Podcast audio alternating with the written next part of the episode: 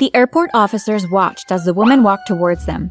It was obvious from the clothes she was wearing and the expensive purse she was carrying that she was very wealthy. Wow, just look at her. Oh, to be as rich and famous as her. Yeah, I know. I'd be happy with half her money. Shh. The woman approached the x ray machine. One of the officers went to check her, whilst the other stared at the computer screen displaying the contents of her purse. What is that? The officer rubbed his eyes. It looked like a tiny person was inside the purse. That's ridiculous. It must be some kind of error with the machine. Okay, ma'am, you can go. Hi, I'm Abigail, and I'm that tiny person. Crazy, right? If you think that's crazy, then you will lose your mind when you see what happens at the end of the story. Let me take you back to the beginning, where it all started. It was a Saturday afternoon in the middle of summer. I was in my local shopping mall just minding my own business when I suddenly noticed a huge crowd had gathered at the other side of the mall. Wonder what's going on over there? I walked over at the crowd to see what they were looking at. Oh my god, I don't believe it! Standing in the middle of the mall was the most beautiful woman I had ever seen. I instantly knew who she was. It was Carrie Tulip, the famous model. It was love at first sight. From that moment on, I became obsessed with Carrie. I couldn't get her out of my mind.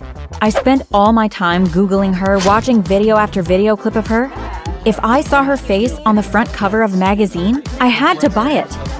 I just lived and breathed Carrie Tulip. It even got to the stage that my parents began to worry about me. Abigail, it's not healthy. All you do is lock yourself in your room watching that model on television or looking at photographs of her. You never spend any time with your friends. I'm fine, Mom. I don't need any friends. I've got Carrie. But that's crazy. She's never going to be there for you. She has her own life, and you will never be a part of it. I didn't care what my mom said. I knew that one day Carrie would want me in her life. I was convinced of it. I think you should talk with someone about obsession. I've made an appointment with a therapist for you. Oh, Mom, I'm fine. I don't need therapy. I think you do. Please, just go to one session. For me, I sighed. Okay, Mom, just for you. I did as Mom asked and went to talk to the therapist. He tried to persuade me to stop spending my time following Carrie on social media. Do you think that you could try and go out and see your real friends instead of fixating on this model that you're never going to meet? I wanted to say no, but I knew that if I did, then my mom would make me have more therapy. So instead, I pretended to agree with him. I guess you're right. I should really focus on my own life. I'll go out and see my friends a bit more. Good girl. It's for the best, you'll see. But I didn't do as he asked. In fact, I became even more obsessed with Carrie. I started following her manager on social media so that I could see where she would be appearing next. And that's how I found out that she was coming to a runway show in my town. I have to get a ticket for that show. There's no way I'm going to miss this opportunity. But when I saw the price of the tickets, my heart fell.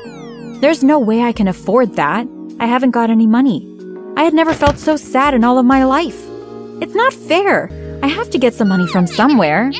Now, I'm ashamed to admit this to you, but in my defense, I was desperate. I needed money and I needed it quickly. So, I resorted to the only way I could think of to get the money. I stole from my friends at school and bullied kids into giving me their money. Hey, you, come here. The little kid looked at me nervously.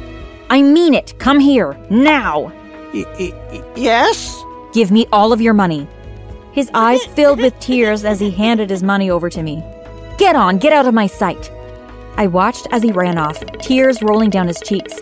I did feel a bit guilty. I knew it was wrong, but it was worth it. I bought the tickets, and on the morning of the show, I told my parents I was going to meet my friend Tracy in town. I knew that if I told them I was going to the runway show, they would try to stop me. have fun, darling. Say hello to Tracy. I will do. I don't know how long I'll be, so don't worry about me. When I got to the show, I took my seat and waited for Carrie to come out onto the runway. The minute she stepped onto the stage, the whole room gasped out loud. Oh, wow. She is truly stunning. Beautiful. She's like an angel.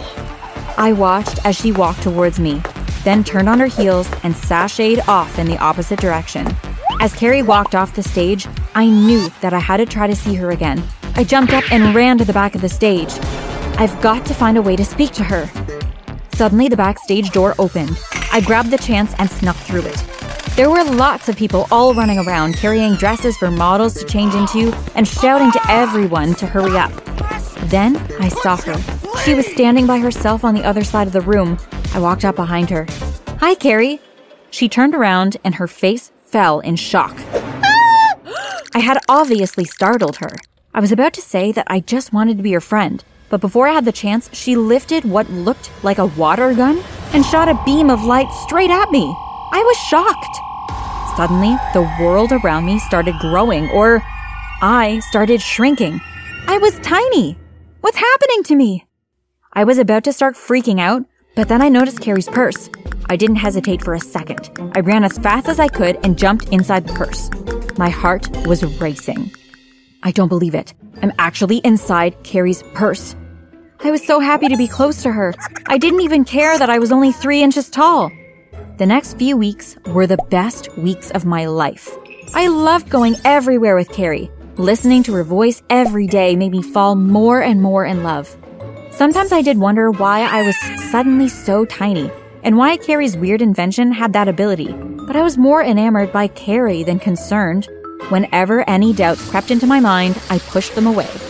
It doesn't matter how I got this size, it's just lucky that I get to spend all of my time with Carrie. No one had any idea I was there. I did almost get caught one time.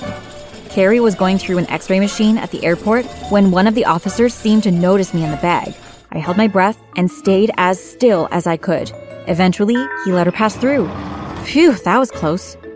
I thought that I would never get caught, but then one day, my perfect life came crashing down. I was inside the purse, sleeping, when I suddenly felt a hand reaching around my body and pulling me out of the purse. It was Carrie! She had been trying to find her lipstick or something and had mistakenly picked me up. For a split second, we both just stared at each other, lost for words. But then Carrie screamed. Ah! She put me down on the table and placed a glass over me, trapping me. Please, I'm sorry. You have to forgive me. But how? How did you get in my purse? I don't mean you any harm. I just wanted to be close to you. Carrie seemed to calm down when she realized I wasn't a threat. Do you mind if I ask you a question? What? How did you shrink me with that gun?